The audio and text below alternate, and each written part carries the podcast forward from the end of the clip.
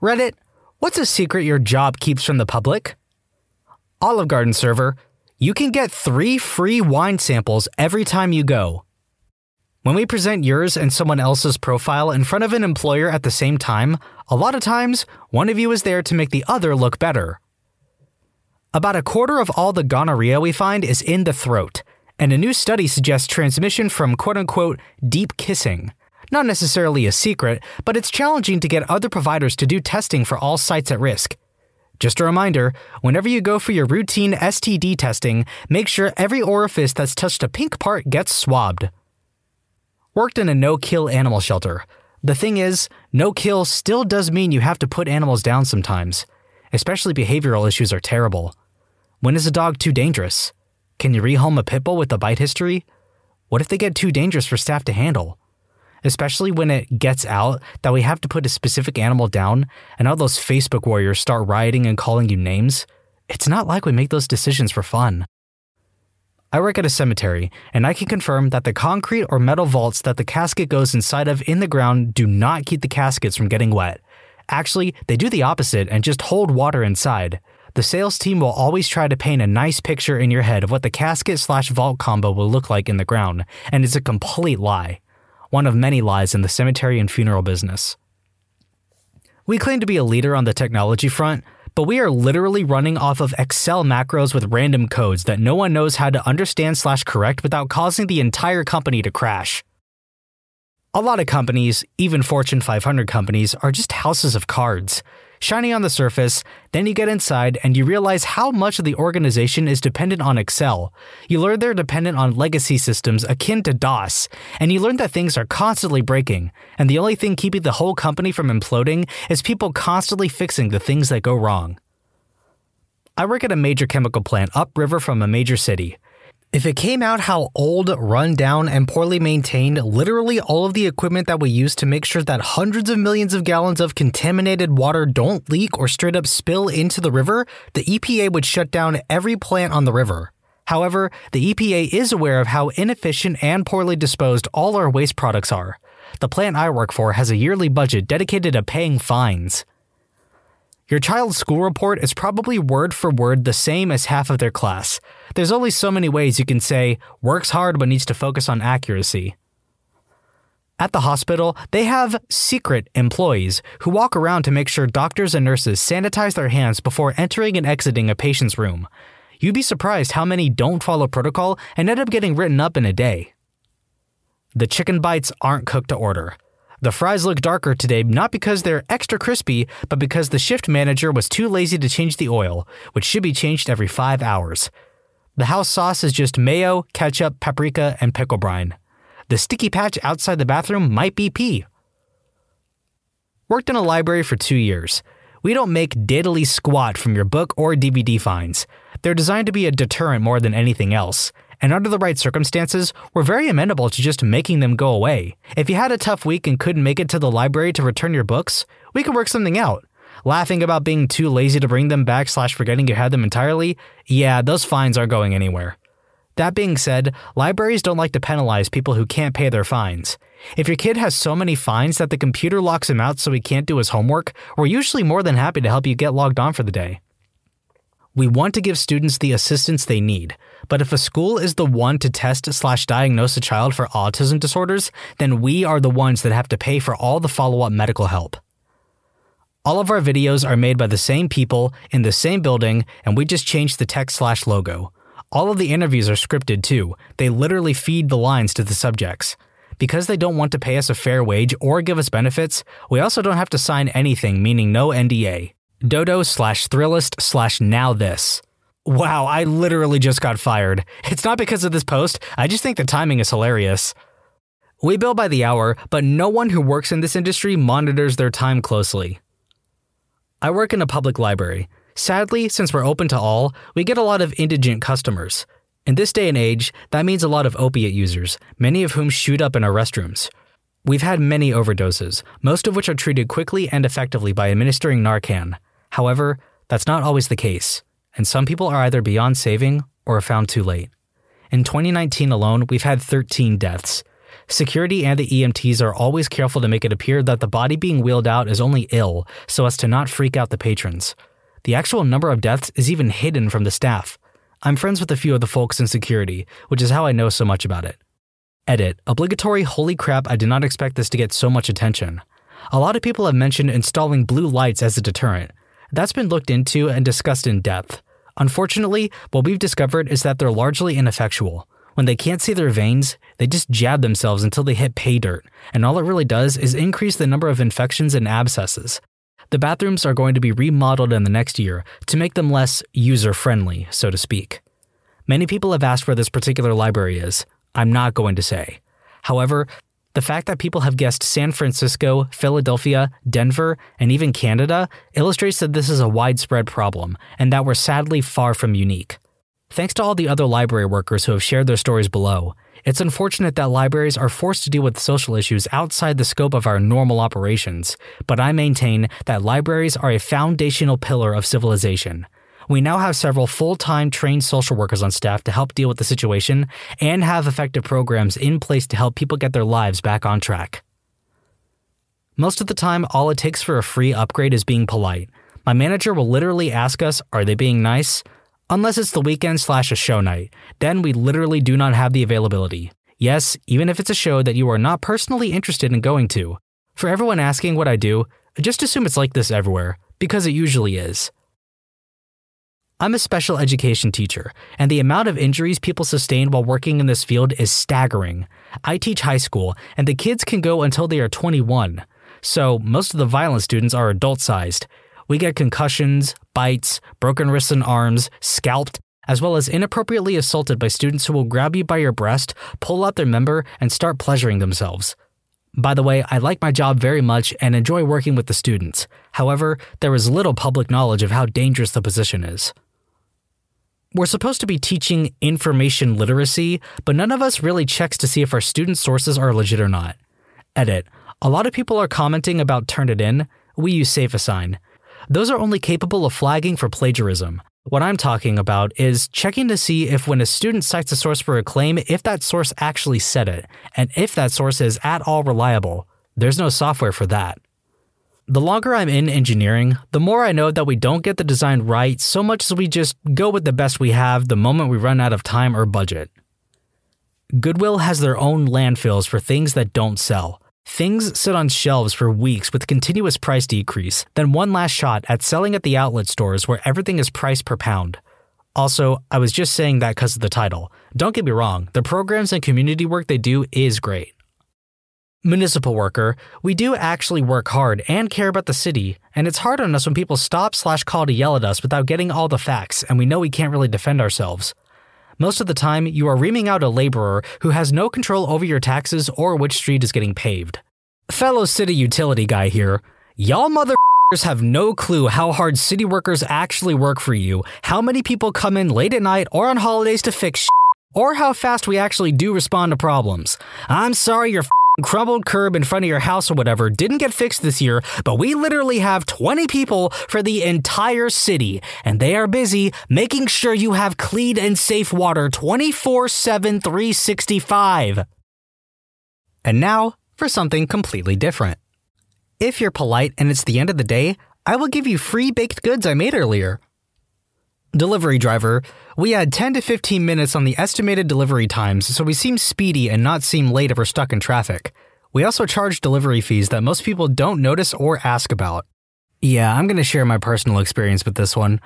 Some of my friends in need needed someone to spot them for delivery, so I would pay for their food. Grubhub is especially bad about this. I once paid double what my friend ordered because of delivery fees alone. In a perfect world where people are actually paid fairly, a $14 sandwich combo should not be $28 because of delivery fees. I used to work for a pesticide company spraying flies on farms.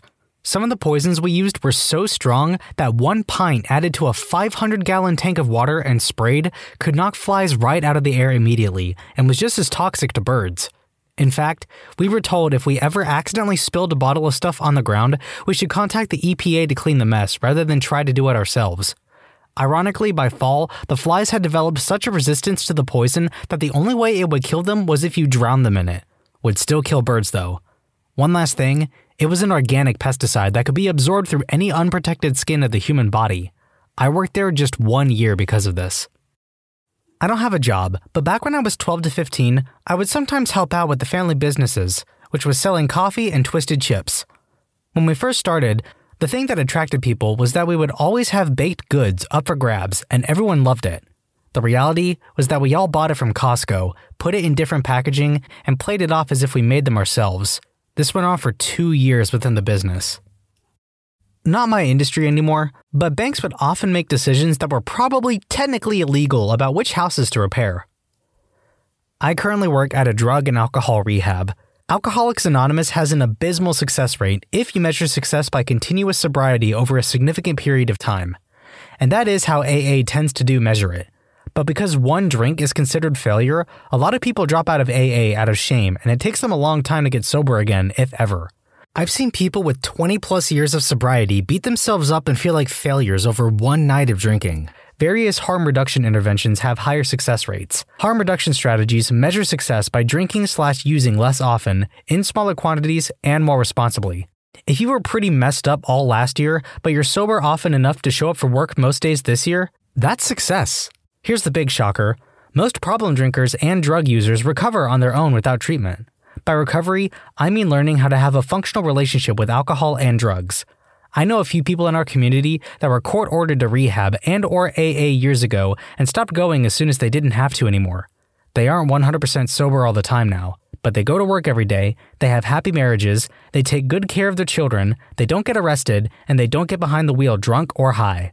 I'm not saying 12 step programs are worthless. Some do stay sober the rest of their lives and are happy. I think that's success, but it's not the solution for everyone. Unfortunately, rehabs that use different treatment models tend not to receive government funding. Courts tend not to refer defendants to harm reduction. And AA unfortunately perpetuates the myth that permanent sobriety is the only alternative to prison, the madhouse, or death, and that AA is the only place to achieve permanent sobriety. We tell customers that we have a supplier we get our parts from for repairs Amazon. Our supplier is Amazon. Maybe not the public, but they'd probably be shut down if OSHA or the FDA found out. Current job at an HVAC company. My bosses in the office know that about half their employees, mostly supervisors, are doing drugs, from red eye to hard drugs. Out on the road, on the roof, wherever. Bosses in the office might be doing drugs, and they even let us know every year about the annual drug test, which I'm pretty sure is supposed to be random. Might not be. Still sketchy with regards to the above. Not like, you guys know what time of year it is, I hope you can pass. More like, the drug test is in three months. That's probably enough time to pass if you stop now, without actually saying anything that could implicate them. Also, they don't care if we're safe. They just want the jobs done because they overbook them and need us to move fast. One guy fell off a ladder from 25 feet He's been doing physical rehab. They refuse to pay workers' comp for him, and they are trying to get him to come back to work when he literally shouldn't be doing anything other than lifting a cup for a drink. I've had multiple times where I want to put my harness and lanyard on because the roof is 30 feet or more from the ground, and my direct supervisor for that week gives me crap and tells me to hurry up because it's a waste of time. Most of the supervisors on the road don't wear the required safety gear when they should. Supervisors don't give a crap either. They just want to move fast so they can keep their numbers up. Guarantee if I got seriously injured, they would ask if I could still work, not call 911 to help me. Edit. I apologize in advance for how long this is. I got hurt today. Nothing major, I think. I had to take two 6 inch and 12 to 15 feet hoses apart because we were leaving to go home. My supervisor, standing 6 feet away, sees me struggling and doesn't help. They were stuck pretty good.